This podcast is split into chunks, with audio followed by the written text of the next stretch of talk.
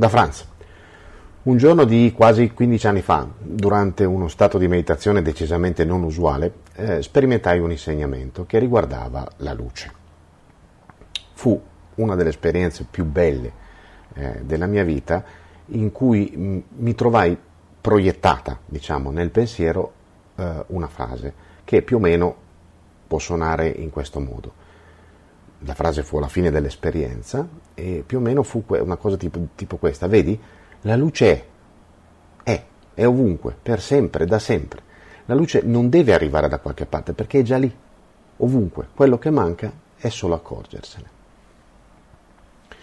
Ora, non fu solo una frase proiettata, perché sperimentai in modo letterale la cosa, solo che successe su un altro piano e eh, quindi una volta tornato a questa eh, realtà pensai che la frase fosse in realtà riferita alla luce dello spirito.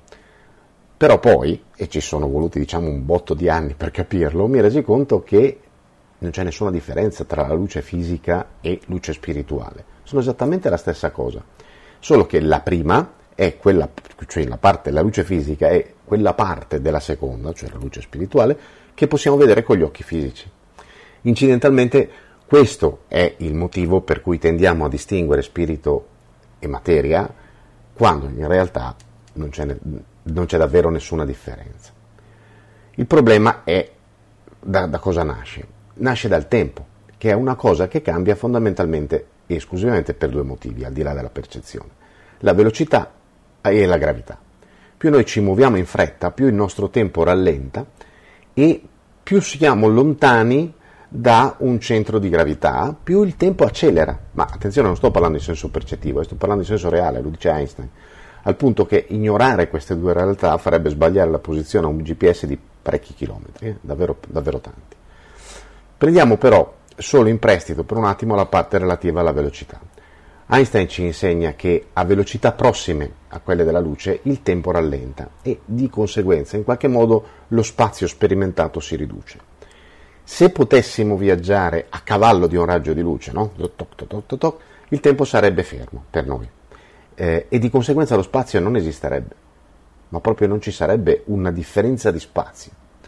È stata proprio la lettura di un libro che si intitola La fisica del diavolo di Jim Al-Khalili a farmi comprendere il senso di parte di quell'insegnamento e, diciamo per la precisione, a permettermi di tradurre ciò che avevo vissuto in quella dimensione con quello che potevo comprendere in questa, perché anche qui mh, la faccenda non è così semplice. E, e niente, la luce non sperimenta il tempo.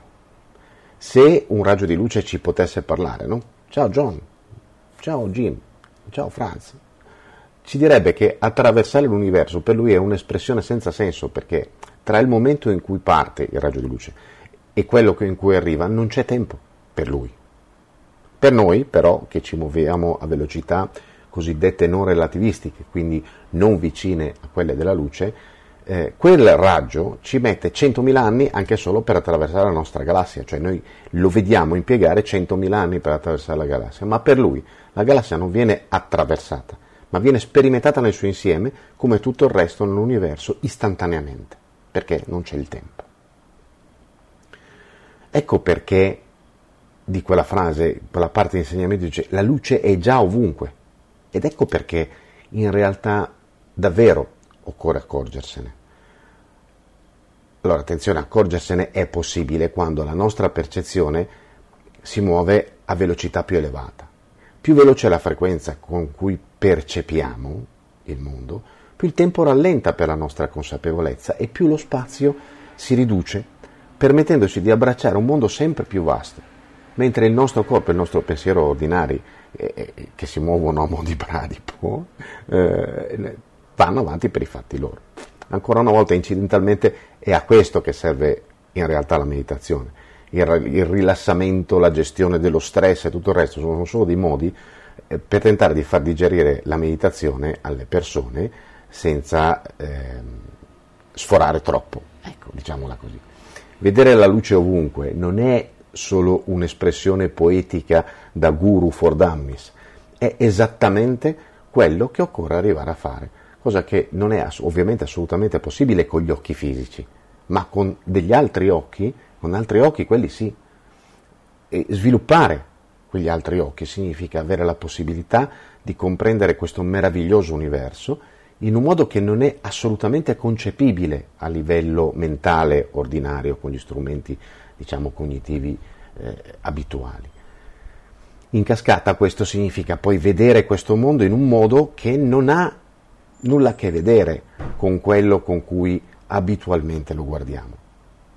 Non ha, non ha niente a che vedere proprio col modo in cui lo vediamo. Vi giuro che se potessimo davvero vedere questo mondo, anche solo minimamente, in quel modo, la vita su questo pianeta cambierebbe istantaneamente in qualcosa che non possiamo neppure immaginare lontanamente. Ci si vede in giro. Benvenuti su Franz Blog, canale video e podcast. Trovate questo contenuto e tanti altri su franzblog.tv in versione scritta, video e audio.